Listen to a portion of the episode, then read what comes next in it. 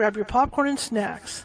Find a comfy spot, take a seat or lie down, and let me transport you to a place of fantasy, ghost stories, ancient legends, odd creatures, alien encounters, and other magical topics. You may even decide to join the conversation. From faraway lands to your own backyard, with a small dash of pixie dust. Turn out the lights and open your minds. The journey is about to begin.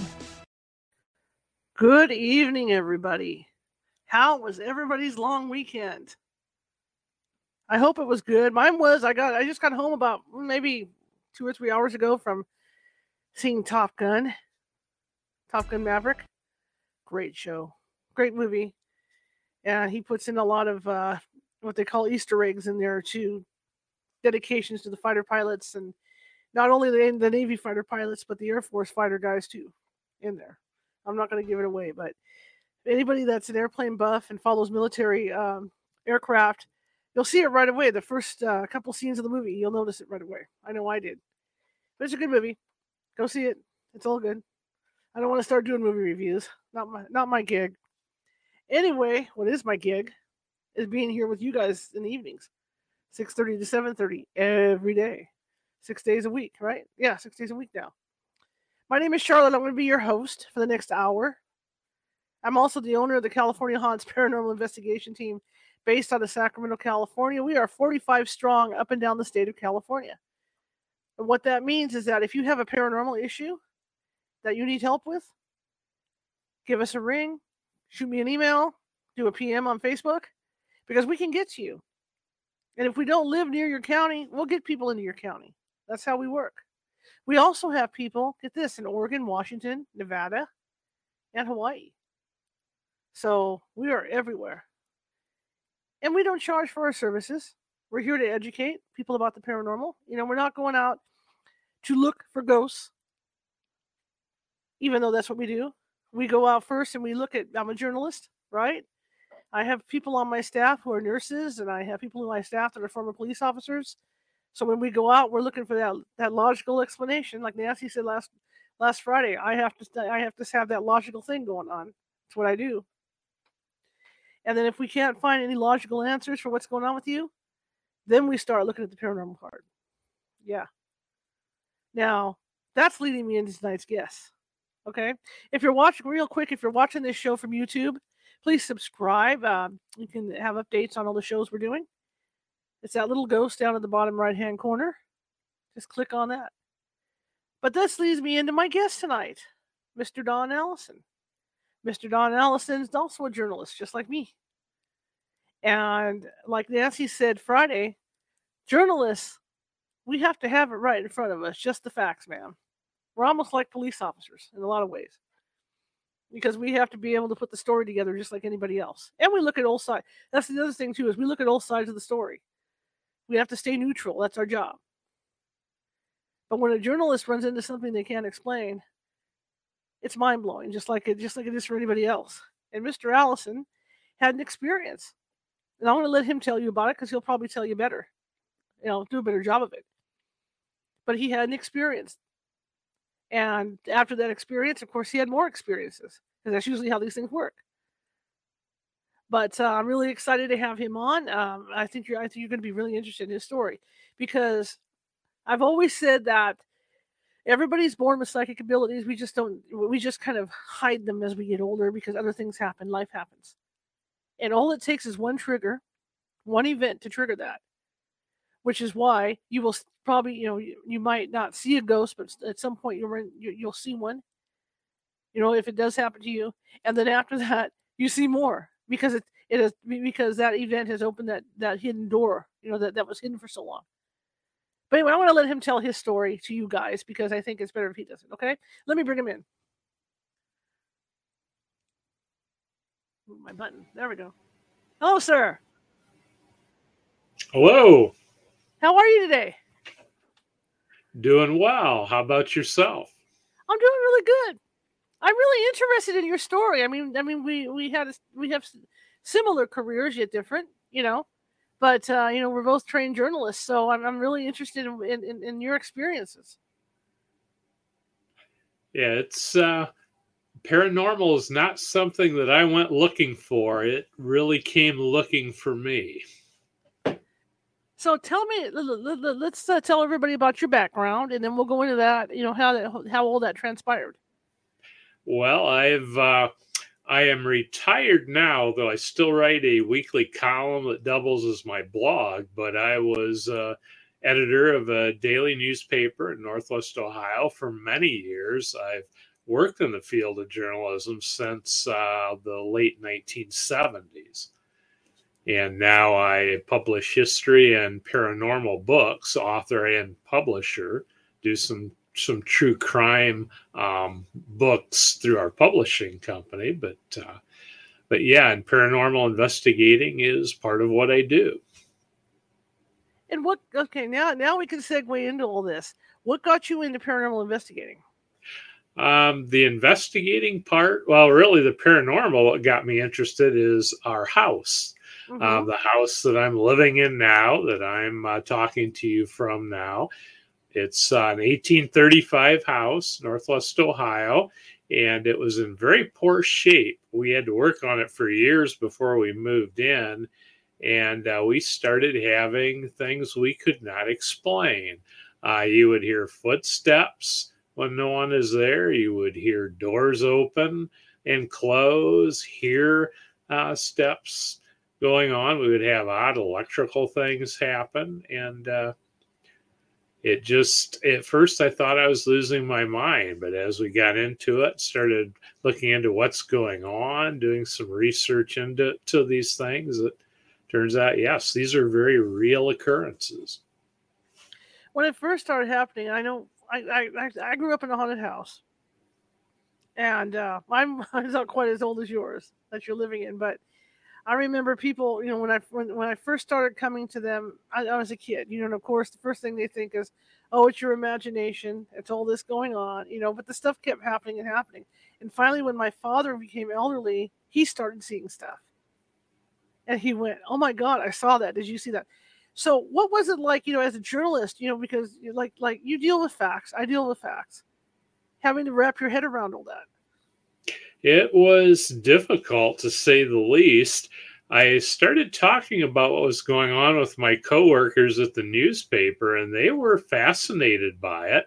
I guess it made me feel good. They know me, and they know, hey, if if I am experiencing these things, there's something to it. Yeah, I wouldn't be making this up or hallucinating. Although I question my own sanity a little more than maybe they question my sanity, but but but yeah, they encouraged me to to talk about it, to look into it, and eventually to write about it. What kind of things were happening? Um, the most common was footsteps, very clear footsteps. Um, a good way to describe the one set of steps is uh, it sounded like a heavy set man with leather soled boots. And some of it, I believe, is residual. Uh, you would sometimes hear uh, the front door open, hear the steps go down the hall or up the stairs. And uh, I would investigate. No one was there. You uh-huh. heard the door open, but yet I would, and not close. But you'd look, the door was still closed. But then other times um, they would react to you you would speak out, they would stop, or they would keep ahead of you if you would go after them. Another set sounded like a barefoot child. Those would always occur upstairs. And I would go investigate. Nothing's there. The one room had a water damaged floor, and even a child would have fallen through spots of the, mm-hmm. the rotted floor but nobody fell through the very heavy dust and no footprints but yeah, they they were there. And can I ask you, uh, you where's that? Is this a house in Ohio? Yes, it is Northwest okay. Ohio. Okay, okay. And what did you find out about the history of the house? Uh, lots of interesting history. It was built uh, by a War of 1812 veteran. He actually was one of the first circuit uh, court judges in this area. And apparently wealthy, he would uh, found a town, plat it out, sell the lots, move on, and and do this again. And he actually established a town just south uh, of where uh, the house is. He had built a log cabin initially. um, served as a store, um, a church, and then he had this this brick house built, and it was his final home. He had a mill built on the creek back of the house. Very interesting fellow. So I guess he liked it so much he didn't want to leave. uh, yeah, that seems to be be the case. Although I don't know if he is one of of the spirits because he died in 1846. Okay. His um, so his kids had the house. It was an underground railroad house. Oh boy! I don't know if when he had it, but I know his uh, his daughter and son-in-law were kind of the movers and shakers of the Underground Railroad, and they had the house for a time.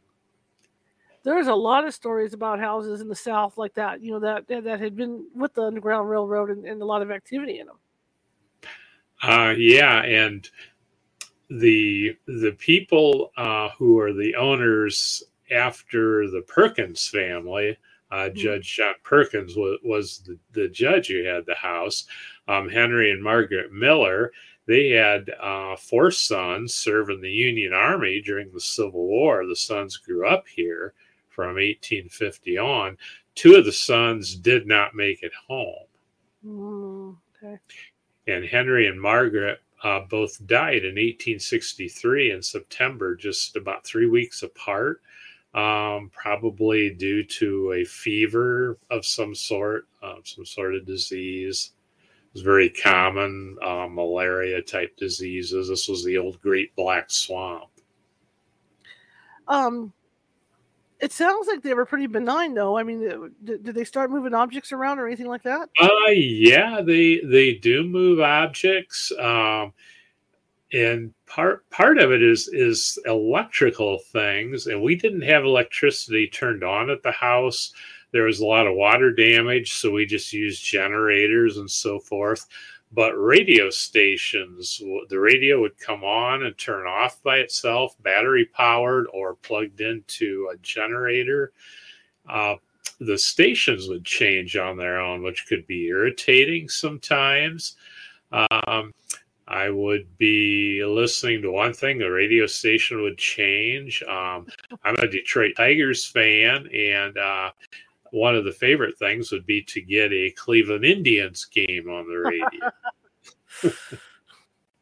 well, you live in Cle- you live in Ohio. It makes a lot of sense.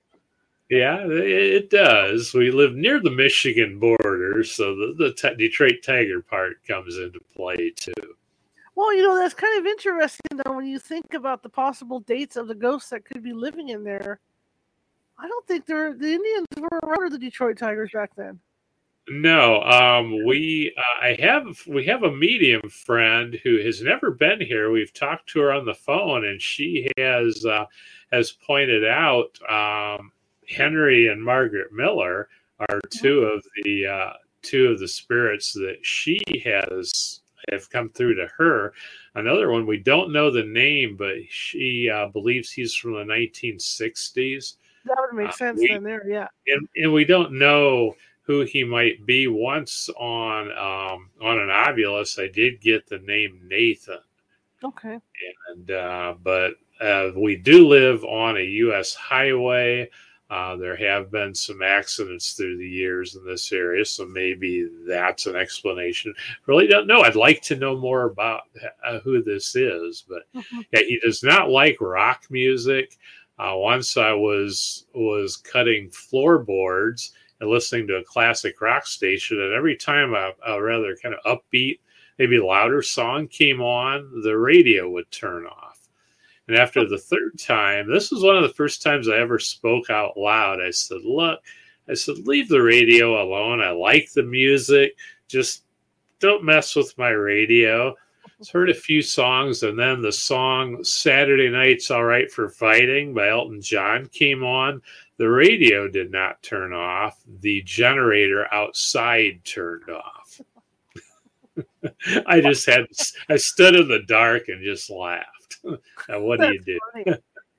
That's funny. Well, that would explain his the, the thing with the baseball though, because it's about the right time period. Yeah, and, and another time, he doesn't like you know he, if he doesn't like rock, you can kind of think about that too, and kind of you might be able to kind of gauge his age a little bit too. He might have been from like the 30s or something, you know, somewhere along Yeah. in there. Yeah, it could be my my my uh, medium friend. Uh, you know, just just pegged him as he does not like rock, and he's a country country Uh-huh. music. Okay, okay, okay. and he also likes. Uh, I went to the University of Toledo. Our our uh, arch rivals, Bowling Green State Mhm. University. Once my wife and I were working outside, had the radio going. The radio kept turning to a Bowling Green State University men's basketball game. No matter what station we put it on, it within 30 seconds went back to the basketball game. We gave up, left it on the basketball game. Once the basketball game was over, we could listen to any station we wanted. That's funny. That's funny. So you have agreements with them at all? I mean, did you, did you talk to them and say, look, you know, like like in my house, my agreement is I know you're here, you know I know you're here, just don't scare me. That, that, that that's my agreement with the ones I have. I have asked that they not destroy things. We have had on occasion things get thrown Mhm. um, once, and it's really odd. I put on a, I installed a sliding door. Uh, my office that I'm in now was a bedroom originally, a rather small bedroom, and the door had been removed. We figured out to to become the front door of an 1869 edition, but maybe that's neither here nor there. But I got an 1870s pocket door that I installed to save space. And when I went to install the track for the sliding door, all Mhm. the batteries in my drills, I had three drills with extra batteries. They all went, the batteries went dead immediately, something that happens on occasion. So I felt like, gee, they don't want this door installed. So I used a plug in drill, got it installed. The first day after the door was installed, I worked in my office all morning, went to the other part of the house to have lunch. When I came back, the door was closed. Now, this door, it took two, my wife and I both to lift it to to get it into place. Mhm. The second day, the same thing happened. I knew for sure I had not closed it the second time. Third day, the same thing. This time, when I opened it, came in and sat down, a can of compressed air over by my computer. I was sat down at the desk. The compressed air flew across the room, fell down, and broke. When I retrieved that, um, a, a couple of books on my bookshelf were thrown and took out a commemorative mug and broke that. So I spoke out loud and said, Look, I, you can be here, that's fine, but don't be breaking my stuff. Mhm. And once since then, they threw a clock off of my desk here. And again, I said, Look, no, don't be destroying things. That's the last time that happened. That was probably eight or 10 months ago. Well, that's good though. I mean, it, you know, it, it's not bad really if, if if they're decent ghosts, if we want to put it that way. Yeah. It's not hard to live with them in your house. No, it, it, it isn't. And these are, the, for the most part, very, very benign. That's awesome. That's awesome. So, um, what about at night? The, the the, the- like when you guys go to bed at night, you, you still hear the footsteps and the noises and stuff. Yeah, the we hear um, around the bedroom and sometimes in the hallway the barefoot uh, footsteps I mentioned earlier. We believe we know who she is. She's a little girl. She died, unfortunately, of bone cancer. Um, in the early 1880s, and she was only about maybe seven or eight years old. Uh, this was not her house, but it was her grandparents' house. And we believe that's who uh, that's who it is. But she you will hear her kind of walk around the outside of the room or out in the hallway but my wife has a necklace stand on a dresser and you will see like she's playing with the necklaces you'll actually see them move and you can hear them and she will play with the uh, door of the wardrobe in the room you'll you'll hear it move Now, you know, I just think it's nice because you, you pretty much know who it is. I think it, it, it's spooky when you don't know who it is. but uh, I was at uh, actually a conference and a medium was talking to somebody else. I walked by, did not know her from Adam. She didn't know who I was, but she she stopped talking to the person with her, looked at me and said, "You have a little girl." And I said, "Excuse me," out of the blue, and she said, oh, "I'm sorry, you have a little girl with you." And she proceeded to describe um, what. And I should backtrack because sure. we were having a clothes washer installed, and uh, a guy that one of the men there kind of freaked out and he started going uh, eh, eh, eh, excuse me i was talking to his coworker. He's at the foot of the stairs with the new clothes washer. He says can i ask you a question? I said why did you hear something? I said things happen here and often like people working will stir it up. He says no he said i saw something and i'm majorly creeping out right now and he proceeded to describe a little girl. And he said he knew something was wrong because she was in very old fashioned clothes, like a, a knee length dress, sounded like a play dress or night dress from the 1800s. Mm-hmm. But she looked out from our bedroom, the middle bedroom, at him, stepped out to the top of the stairs and looked him in the eye. And he said uh, that he knew something wasn't right because the clothes were out of style. He said she had brown curly hair, and he said the dress was dirty. And uh, then she turned to walk back into the room, and it, it freaked him out. I didn't know if he was going to defecate or run away or both. But said, "Don't run. We wanted the, the new clothes washer. We needed it." So, but the medium then that I encountered later proceeded to describe this very same spirit in even more detail, and that rather got my attention to say the least. Oh, it would it would be too.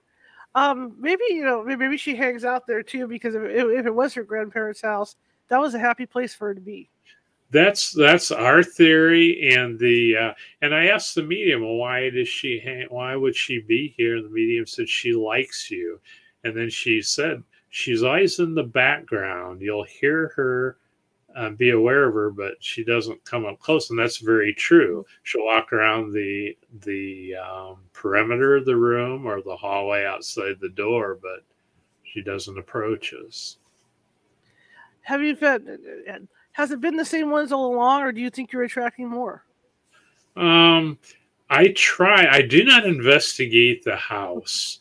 Uh, I used an Ovilus once because our bird was playing peekaboo. We have a parrot, and he was playing peekaboo with something in the dining room. We're in the adjoining living room, and How he's looking it? in, and he, he's talking and, and bobbing his head. So uh, I, I took the bird in the room, and he's focused in a in the corner. So I walked over to the corner, and it was very cold. I mean, it felt like about 20 degrees colder than the rest of the room. So I, I did get an Ovilus out and ask, you know, is there someone here? Got got some answers. Yes. So, what's your name, Nathan? Wow, wow, wow, wow. Well, I can understand that. I, have got a cockatiel, Yeah, it's either when I get up in the morning, it's saying words I didn't teach it. or I'll maybe fall asleep out on the couch and at two, three in the morning, it's talking to somebody. Mm-hmm. And so I can tell somebody's standing in their cage because the bird's responding. You know, mm-hmm. so yeah, I go through that too. It's just yeah, fun to hear somebody else talk about it. It is. I've uh, yeah, uh, one uh, one person I know said, "Gee, maybe you should get EVP by Parrot because our bird does talk." So that's funny. That's funny. But now, once, go ahead. Oh, one uh, one time, about three days in a row, I heard what sounded like a woman coughing in the living room down the hall from my office. And it happened about three in the afternoon But that's really strange because I was home alone. I went down and investigated. But the third day that it happened, the bird started imitating a cough, and he will do oh. that to my wife and I. I thought, okay, so I'm not hearing things. The bird heard it too. That's crazy. I mean, not crazy. I mean, to somebody listening from the outside of this, to me, it's like normal stuff because I go through it all the time or the dog will focus. Like right now, I, I have a two year old dog that I just got, and I don't know what it is that's over in the like left hand upper corner of my living room, but she gets up on the back of the couch and, and stands there and stares at it. So I have no clue what it is. So it's like, can you not do that when I'm in the room? I don't want to know, you know? Yeah, animals do have that uh, that sense, I believe. Mm-hmm. Mm-hmm. So when your journalism mind was trying to make sense out of it, because I know I did that too. You know, you're trying to find the logical answers. What what what what, what did your mind tell you at first was going on? I knew that it was something, but I just I tried to push it away like no, no, it can't be. But other people would be working and helping me out. They would hear the things, experience it. Um, sometimes we would smell um, tobacco smoke, like a sweet pipe tobacco, and other people would smell it. I have a friend who's very skeptical, and he was like, "Nah, nah, nah, this can't be." But he and his wife were visiting, and he smelled the pipe tobacco smoke, hmm. and that kind of kind of won him over to it. So it's interesting because uh, we were talking about the the little girl ghost, mm-hmm. and that she had been seen. And my friend, he's a fellow historian. He he decided to research who it might be, and he came up with the same little girl that we did, not knowing who we thought it was. And what's really weird is, is his was actually his like great aunt. It's a relative of his. Wow. Talk about coincidences. So then you go to the battlefield, right? Or, or, or did this happen before all this? Uh, this was during. The, okay. During during this, yeah. Well, before, um, I'm trying to think. Yeah, we had moved into the house by this point, but mm-hmm. but yeah, it was still ongoing. So what? Why did you go to the battlefield? Was it just a historical curiosity you had, or were you working on a story? Or well, yeah, I've I've been a, a, Civil War historian researcher on the side for many years. Um, you know, written books on the subject and, uh-huh. and, so forth. But my grandson and I would go to historical sites over spring break. Uh-huh. And the one spring we chose Gettysburg. He was 14 at the time. And so we went for the history, not for the hauntings but I registered as a journalist, and one of the things that I was offered um, through their their tourism marketing uh, group was a free ghost investigation. And so I said, Connor, do you want to do this? He said, Yeah, Grandpa, that sounds cool. So I thought this was just a touristy hoax thing. Mm-hmm.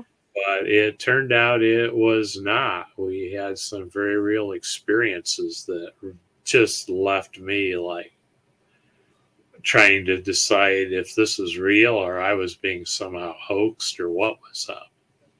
Well, to lead up to this, did had you seen any apparitions at your house at all? I had not at that time seen anything beyond my wife and I saw a shadow figure. Mm-hmm. And once, shortly after we moved in, I heard footsteps come down the hall. My wife had just left uh, to run into town and I heard the steps. I got up, looked out in the hallway, no, no one was there. I sat back down, the steps resumed, came in behind me where I'm sitting now. There's a lamp behind me. Um, the steps passed behind me, cast a shadow on the wall. A very, it looked like a large man's silhouette. I felt very cold as the steps passed behind me and went into the uh, to the library. Then the next room over. Okay. So what what exactly did you see at the battlefield that first trip? Uh, well, at the battlefield, we didn't see anything. We had a, a ghost box. Mm-hmm. Um, the the young lady who who led us on this uh, investigation saw a shadow figure, and uh, the way she reacted, I believe she did. My grandson also saw a shadow figure, and it obviously, you know, got got his attention. Mm-hmm. But it was we went to Sachs Bridge, a covered bridge that was crossed by both sides, and that entire area was a field hospital. And it had been, it was crowded when we first got there. We were getting nothing. It was to be a two-hour investigation. And other than the shadow figures, I was underwhelmed, is maybe a good way to put it. But just before we were to leave, we had the bridge to ourselves we started getting hits with a ghost box, spirit box. Is anyone with us? Yes. Uh, how many of you are with us? Seven, eight, nine. Well, this is interesting. Um, and number of answers, but then it, it started, uh, you know, we weren't getting anything. So we are getting ready to leave. The, the young lady leading investigation went back to her car uh, to warm it up. It was a rather cool, you know, I guess it was late March uh, evening. And while she was gone, I thought, okay, if there's anything to this, you know, I said, uh, do you like jokes? And I got a clear yes. Uh, okay, that's interesting. I'll see, is this really a, soldier? We had gotten the year 1863, by the way, when, when she had asked what year it was. But I said, mm-hmm. do you like music? And it was like I had insulted the spirit. He said, of course.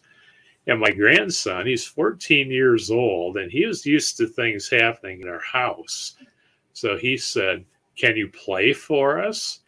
And I didn't think to ask that. And uh, the spirit says, Yes, we started getting guitar music through the wow. acoustic guitar. And and I know this was not like anything going on like from the car because uh, the lady turned the car off, and I had never heard music coming from the car. It was not a car radio.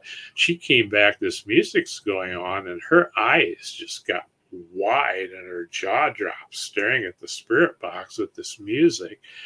Um, and then uh, higher pitched, I thought it sounded like a mandolin, but she thought it was a piano came in. This music over we couldn't recognize the tune but it sounded civil war period music fading in and out. And after a while it quit. And i said wow you're good. The voice says thank you. I said can you play some more yes so it started coming up and this time harmonica kicked in and i'm thinking okay this has got to be a hoax they're trying to pull one over to get a good write-up from this journalist visiting mm-hmm. but um, but now we the music finally faded out. We started getting answers to questions, you know, and we got a name. Uh, the young lady says, "Can you give us your name?" It was three syllables. We couldn't quite make it out. It was like me on, and then a hard like gs at the end. Mm-hmm. And this kept repeating. And she said, "Can you enunciate more clearly?" It's like this entity wanted us to know the name but finally we couldn't get it. But we got different things. How old are you? 20. Um, you know, were you a soldier? Yes. What state were you from? We couldn't quite make it out. So I started naming states. And when I said Ohio, I said, yes, Ohio. And my grandson and I each had a K2 meter, and we had gotten like nothing on these things all night both of our K, I said, yeah, we're from Ohio. My grandson's from Ohio. The K2 meters went clear to the highest level. The needle stayed there for a while. Hmm. But yet, the investigator right beside us, hers did not move. Rather odd. But, and then he said, Captain. Captain. That was unsolicited and got some other things and then finally it, it started to fade out. But then um, the investigator asked were you hurt?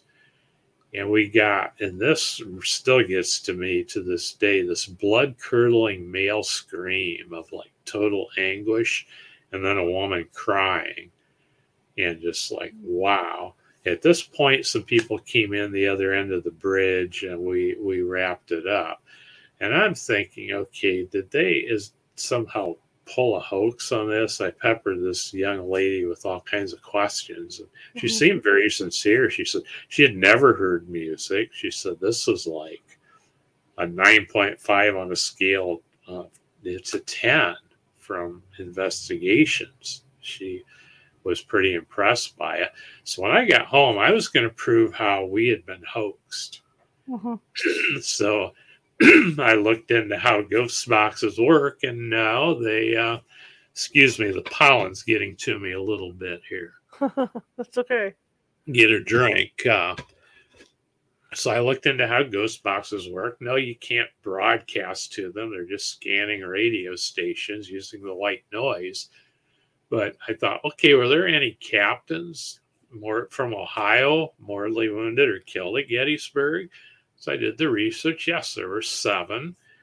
One of them, the name Mahlon Briggs, three syllables on RGS at the end. Uh, Mahlon Briggs was wounded and captured on the first day's fight. And uh, the Sachs Bridge area, some of the worst wounded Union prisoners were brought there and left there. Well, he died during the second day, possibly at Sachs Bridge. So hmm. that that that one uh, that impressed me. I even found his photograph uh, in my research, and actually his picture is on the cover of the book that came out of this. I met a ghost at Gettysburg. That's that's absolutely fascinating, and that would be. I mean, if I if I was on the investigation, that would be a lot of evidence. A lot. Mm-hmm. That's pretty awesome. So did yeah. you uh, did, did you wrote a book about this, right? Correct. Uh, and it really it explores really it's the subtitle or the title is i met a ghost at gettysburg. Mm-hmm. uh, journalist journey into the paranormal is the subtitle. I didn't want to write this book. My wife had a lot to do with this twisted my arm. My coworkers at the newspaper said you need to write about this so I did. I thought it would be one book and done, but it opened uh, a lot of new doors for me. Did you go back to Gettysburg? Uh, many, many, many times. Actually, my wife and I honeymooned there a long time ago. Mm-hmm. But mm-hmm. so when you went back, did you did you do any investigating at all? Uh yeah, I I I now go there um several times a year and do a lot of paranormal investigating. Uh, my favorite place is uh, the Confederate Field Hospital. It was the old Sanders Farm. And actually, some friends of my wife and I from the Detroit area purchased that property. And they uh, now actually have people come in to do paranormal investigations as part of how they make their living place is incredibly active. Hmm. So, I, uh, um, who else has spoken to you? You know, on the battleground. On the battleground, uh, the one of the unfortunate things is the National Park Service will not allow ghost hunting equipment, investigative equipment on the field. They will actually confiscate the equipment and cite you. Uh, wow. Uh, they they they use the rationale that an electromagnetic uh, you know field meter can be used to find metal relics in the ground. Of course, that is illegal. That's the rationale they use. Um, but uh, I have seen entities on the battlefield, um, which was mind blowing. But I've done a lot of investigating outside of the battlefield where you can investigate, like the the Sanders uh-huh. farm. I actually have a a ghost that, if I'm in the basement of their facility, will uh, talk to, to me to, with the ghost box. He'll ask for me when I'm not there. And we oh, believe wow. he is he is a young black boy who was a probably a camp servant to one of the Confederate officers that was mm-hmm. wounded there. Who knows? He may have he may have been wounded uh, or you know gotten sick and died there. We don't know, but his name's Jackson. Okay. When you talk about seeing entities, what types of entities have you seen there?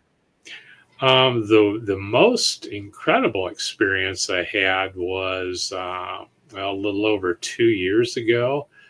I was there with a medium friend, and I just wanted to get her impressions of of that. It's actually at Little Round Top, and I had family who fought there, and we were at the Alabama Monument, and I w- we were talking. It was just um, getting to be dusk, and I saw four semi-transparent Confederate soldiers walking up toward us from behind her and I had never seen anything like it. I was dumbfounded. She spun around and said, Don't sneak up on me like that. I saw four of them. She said a fifth one continued on that I did not see. But they actually backed up when she said that and stood there looking at us. So these were intelligent. They were reacting to us. Um, they were, I could tell they were Confederate soldiers. These had guns. Um, one had a blanket roll. I could see the cut of their uniform, the their short cut jackets. They had slouch, you know, hats with brims, and they were reacting to us. The Kat was communicating with them. I don't have that ability but she said that they wanted us to leave. They wanted us to go away. I said, Are they threatening us? And she said, No, they're concerned for our safety. Huh. So we, um, you can only stay on the battlefield until 10 o'clock uh, at night during this time period. Later, uh, it closes earlier. So we left and went to Little Round Top proper. Again, we stopped where some of my ancestors fought Mm-hmm. And we saw a dark figure pacing back and forth with a gun. He's been reported in that area before. He's termed the sentry. He's believed to be a Union soldier. But then we started seeing lighter colored um, figures appearing. And they started walking toward us. Mm-hmm. And eventually there were about two dozen of them. None of these figures had guns, but I believe they were all Confederate soldiers. Um, well, they, again, with the Confederate, with the uniform, I do living history, so I'm familiar with the cuts of the uniform.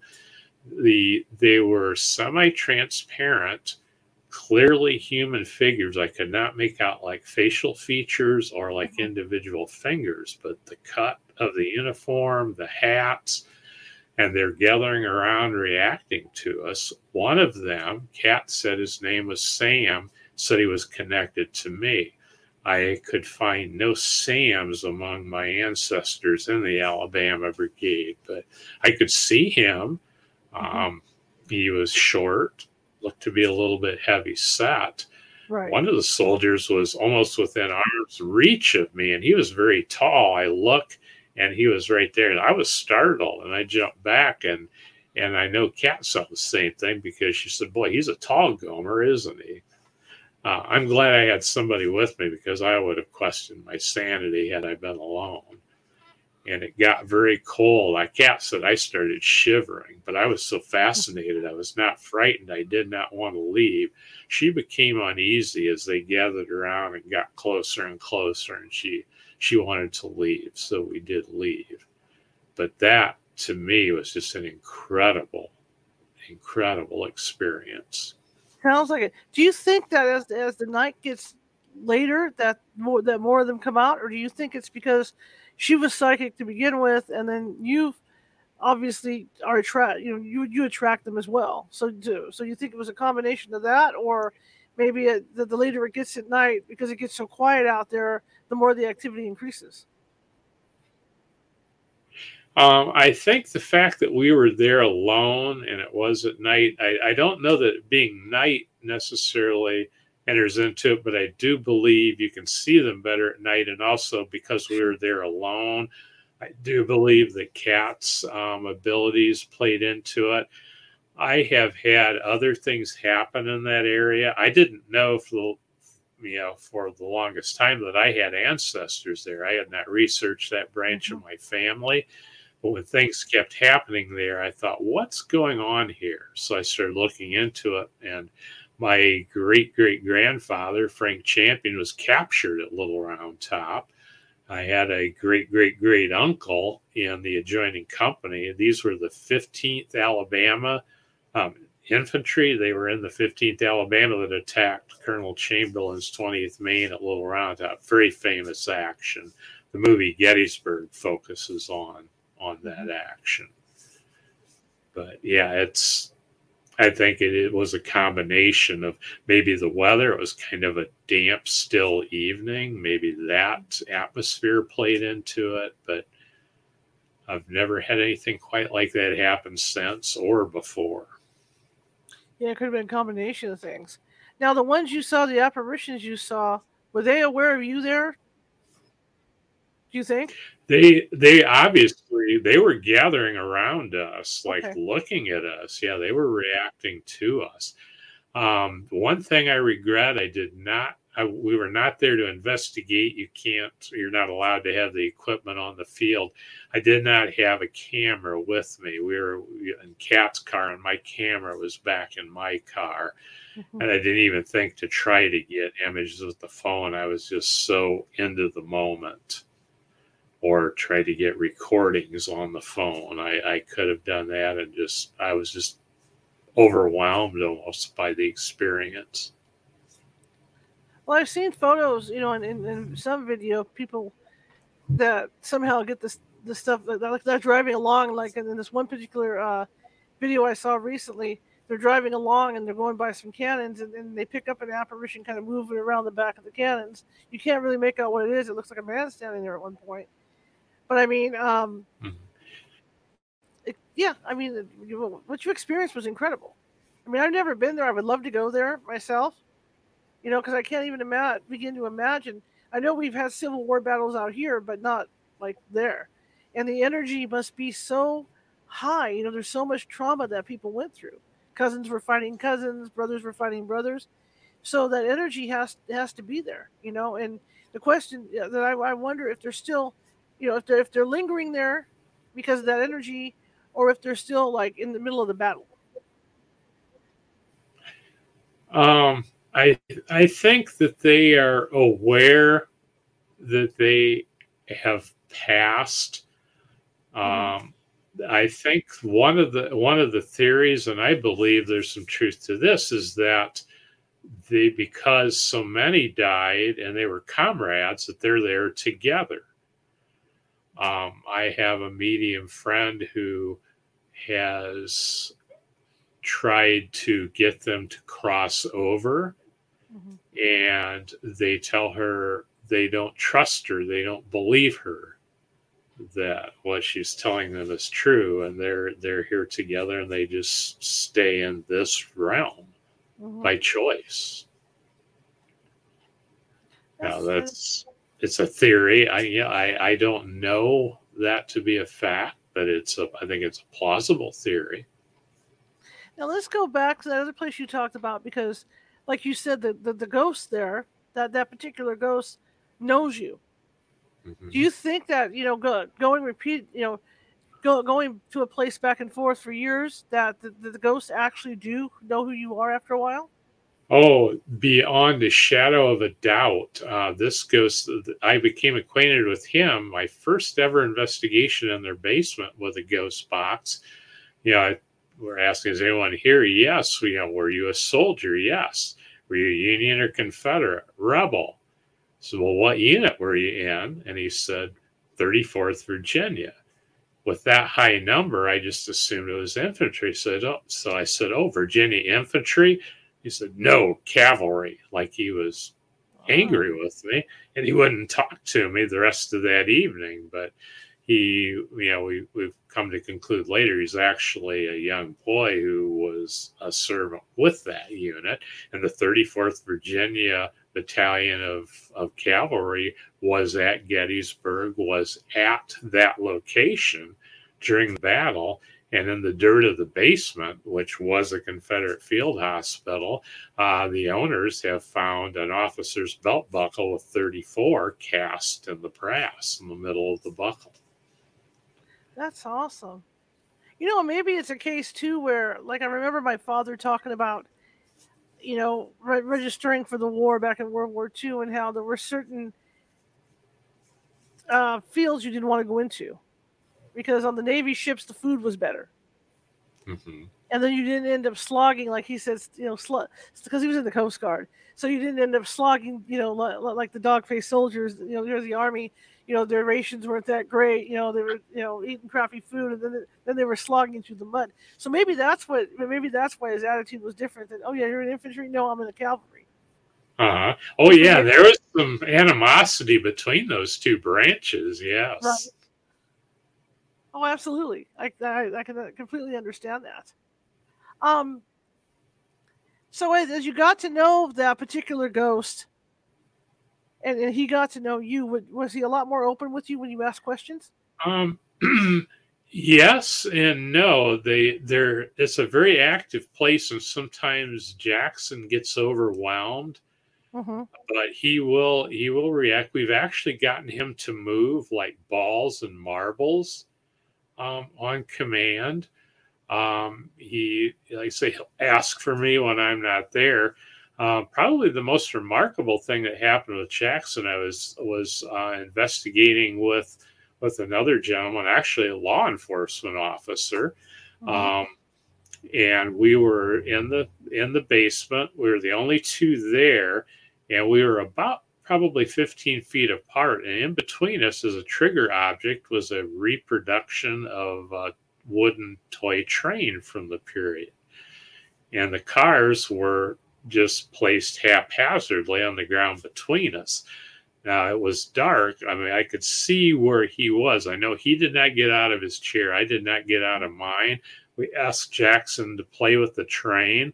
When we turned the light back on later, the cars were placed neatly parallel to each Wow. other. Wish I could have seen those move. That is cool. That is really cool. But but Jackson will. Oh, he's even kind of insulted me. I hadn't been there for a while, so I was in the office or in the in the basement. Says, "Hey Jackson, yeah." So I'm here. You glad to see me? He says, "Oh yeah, bless your heart," which is a southern uh, insult of sorts, polite insult. So uh, you're not afraid like when you go to that place. I mean, because it was a hospital, obviously there, there's a ton of energy in there. I mean, there's always stories of these barns because they had so many bodies that they just piled bodies up in the barns and stuff in, the, in these different places. I mean, have have you you haven't made anything negative there or anything? It's just it's just these poor souls that that you know had these injuries. Yeah, that, that's basically it. Now there is one, a former owner of the place, and he's actually the nasty one. He swears. I can't even begin to repeat a lot of what he will say through the ghost box. And I guess the family that owned the farm during the Civil War, their descendants is who our friends bought it from. And this gentleman by the name of Sanders, I guess, was so mean that he would kick his children out when they turned like 16, just would kick them out of the house. Very Nice. nasty. But as far as the, the military presence, no, I've never really felt threatened there at all. Park Service told them they have at least 12 uh, Confederates buried on the property. Okay. Okay. Yeah, I don't know. I don't know if I'd like to live someplace where somebody's buried on the property. It's just me, but I mean, you know, even being a ghost hunter for as long as I have, I don't know. So some people would love it, but me, mm-mm. You know, I'm just not into that thing. It's bad enough I got what's going on here anyway. I have enough action, like your house. You know, there's enough action here to keep me occupied for a long time, and I don't do any EVP work or anything here either. I, I don't, you know, I know they're here. I just don't want to hear them. I'm fine with it. You know, Yeah, that- one of those things. That's how I am. I we, we don't investigate here, but do you find yourself sometimes because the energy in in your house that you're exhausted sometimes Um, I I have kind of learned to turn it off mm-hmm. to just kind of get out of that. But yeah, the, there are times, and often before I've kind of learned to key into the energy. And like Mhm. before something happens, I'll often sense the shift in the energy. Mhm. Um, most recent interesting thing that, that happened to me, this was several months ago. I fell asleep in the recliner in my living room. And I woke up to have a young woman bending over me, looking at me. She was in very outmoded dress.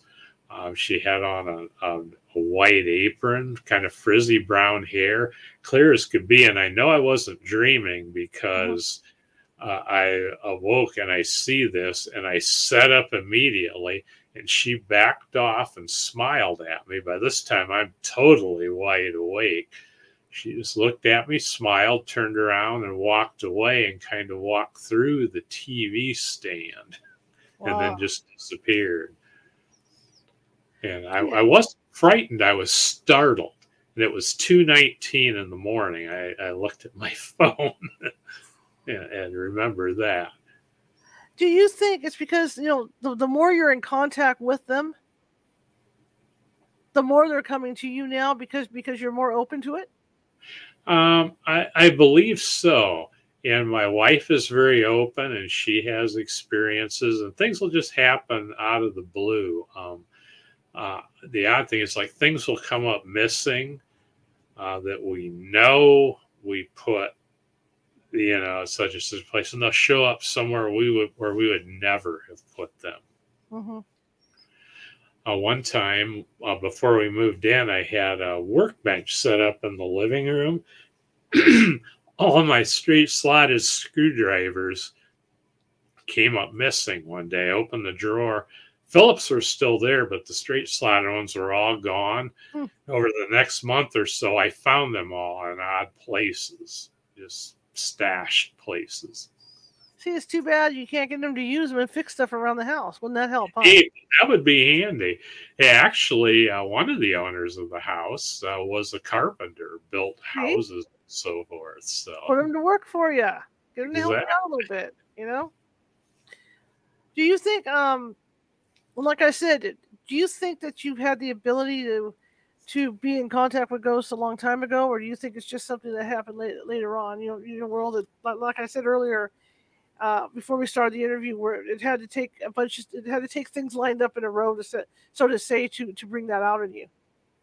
Uh, yeah, I think I just kind of pushed that away mm-hmm. and rationalized it away until I had the overwhelming experiences here.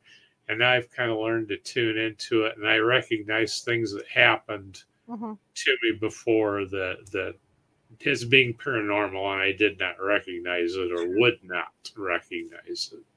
Sure, sure, sure. And you're very respectful to them, so they're respectful back for the most part. Yeah, uh, for the for the most part.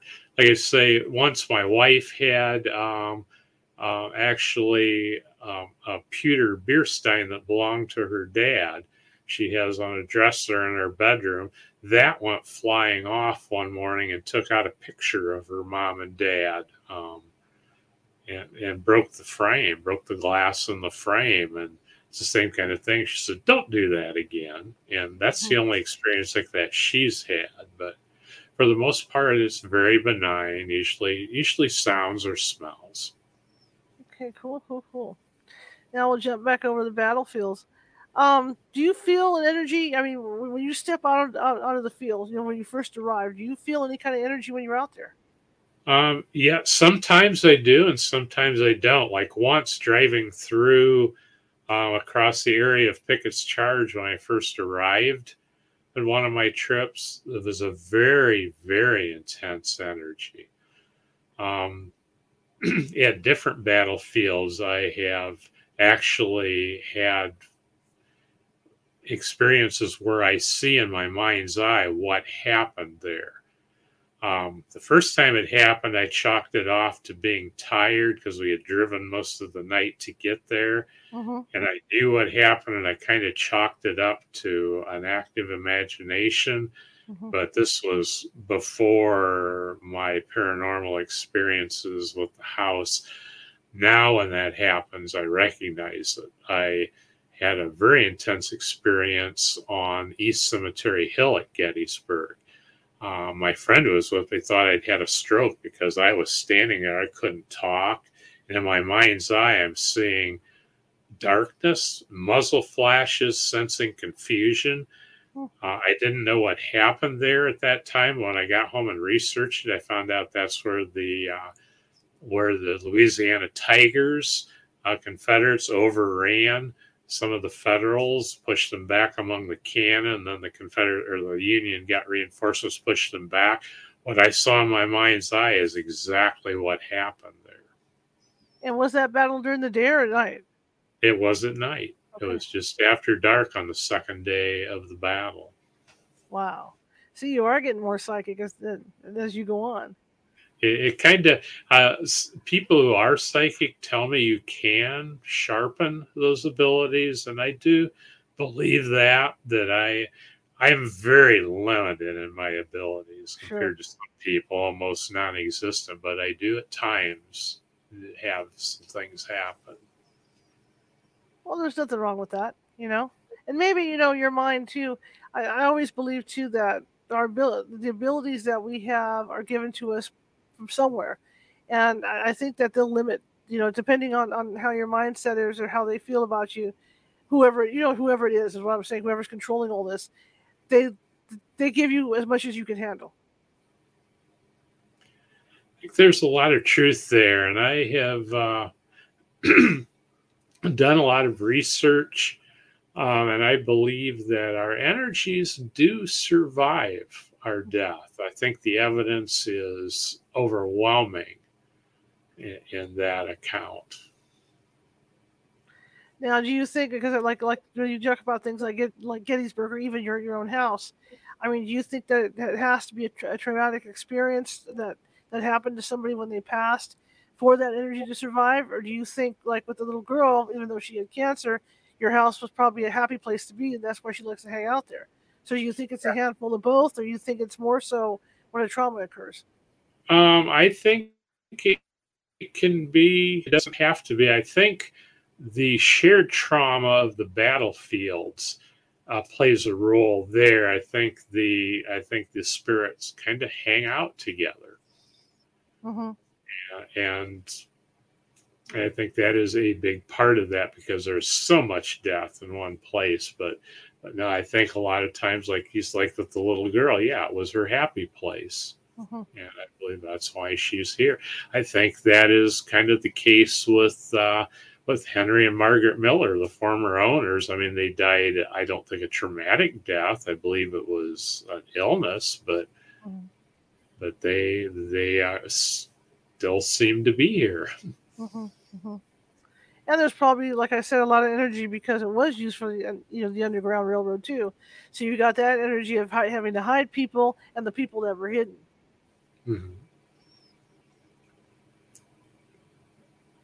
So tell me what's next for you. Well, I uh, am working on a couple of books. I had talked about my experience on East Cemetery Hill at Gettysburg. Mhm.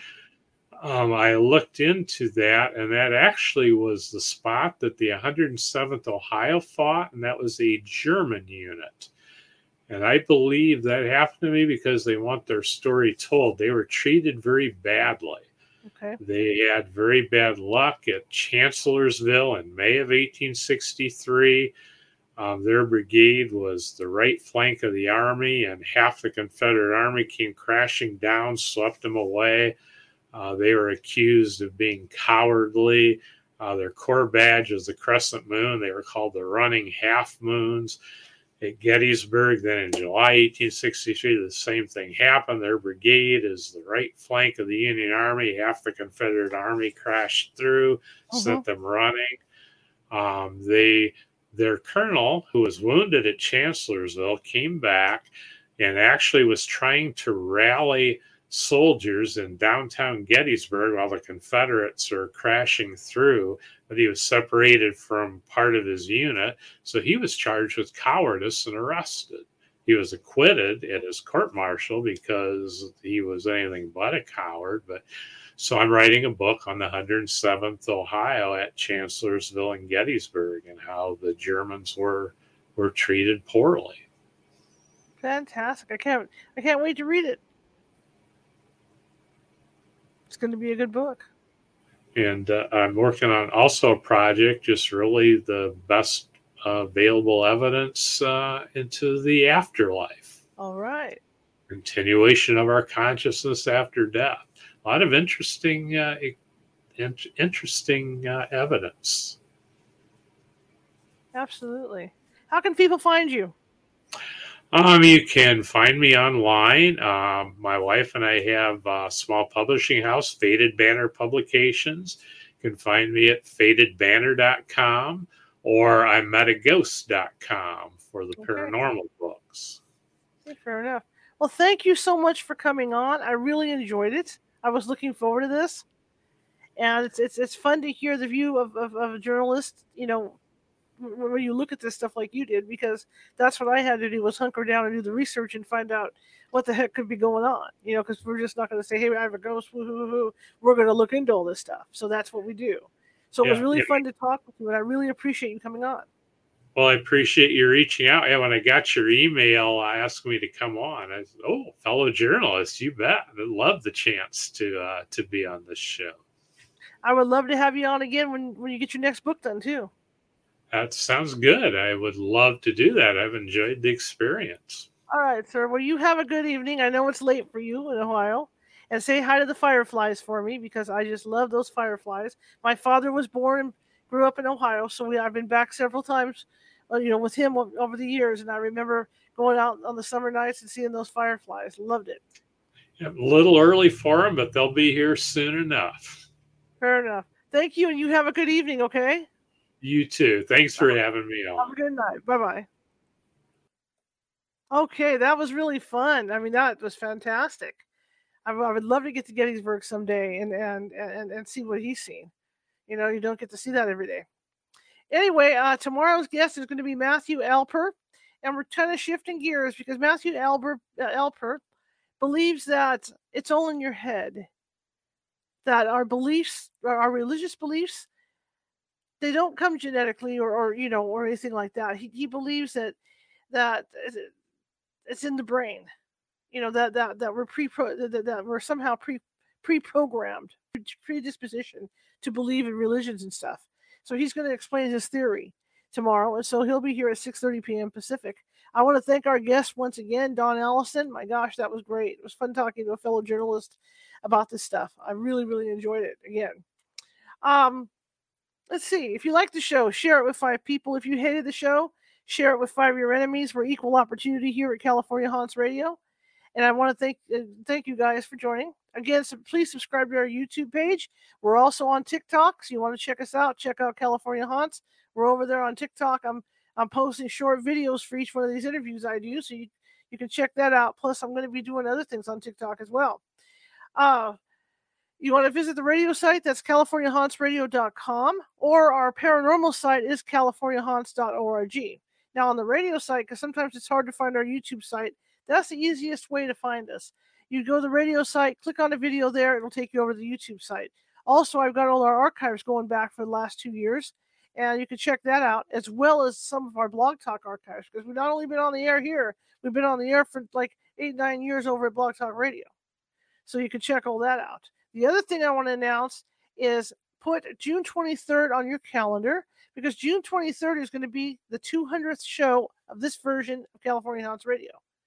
So we're going to have a little party here. We're going to have giveaways. I have some ghostly books you guys will be interested in, and we're going to do giveaways and special guests and all that good stuff. So put that on your calendar. Anyway, it's been great being with everybody, and I want to thank Don again one more time. And I'm going to go ahead and uh, show you guys his books and uh, and where you can get them. And uh, I really appreciate all of you coming tonight because I know it's the end of a holiday weekend. You're just getting home or just just digesting after your barbecues. You know, I, I know what it's like this weekend. First first weekend of summer. I know I did a lot of yard work this weekend, but uh, yeah, thank you guys for coming, and I will see you tomorrow. So here we go. So his website is i is imetaghost.com. So let's remember that. I hope I got that right, but yeah. And then the book is I Met a Ghost at Gettysburg. And the second book is I Met More Ghosts at Gettysburg.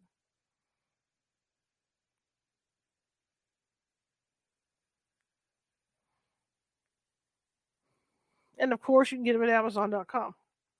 Anyway, again, thank you, Don, for coming on. I so appreciate it. And I will see all you guys tomorrow at 6:30 p.m. Pacific.